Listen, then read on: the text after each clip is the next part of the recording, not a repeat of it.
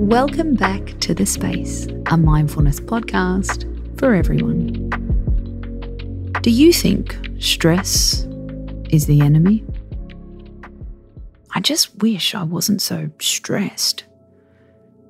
Our quest to erase stress is why we go to yoga, why we have a glass of wine or three, even why we listen to this podcast.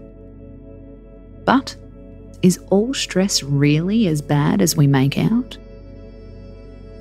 Positive stress can help you be happier and more productive, according to new research. What the f is positive stress? According to experts, it's that little bit of fire in your belly which energizes you to be proactive and put in your best efforts. For example, if you're worried about remembering important tasks you need to accomplish during the next workday, you might write a to do list the night before. That would come under the category of positive stress. You feel the pressure just enough for it to drive you to take action.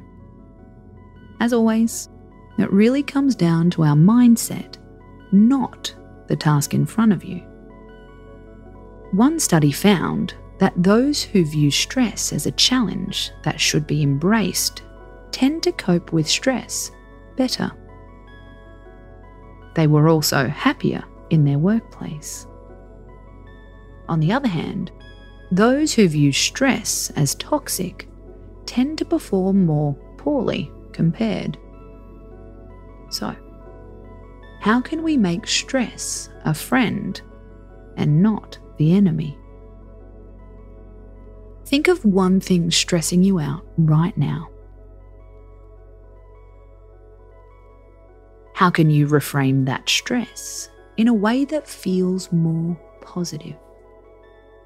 You don't have to go overboard. Don't BS yourself. Make it believable. If you're injured, how can you make it a positive? Okay, I can't run, but I can train in other ways. In fact, doing different exercise could make me stronger. Okay, your partner's away. Yes, we know you miss them. But how can all of this free time work in your favour? It sucks that you've got a big deadline what can you plan for after it's over? Positive stress is still stress, but it's the kind of stress which can lead to self improvement. There is an important thing we should mention. Research shows it's linked to our environment. If we surround ourselves with positive people, with a positive attitude to stress, we're more likely to adopt that mindset. If everyone around you is complaining, it's going to be contagious. You don't have to ditch your mates, but do try to balance them out. Phone someone who is a ray of sunshine that can help you find the silver linings in a stressful situation. If this study is true, we actually need stress in our lives to thrive.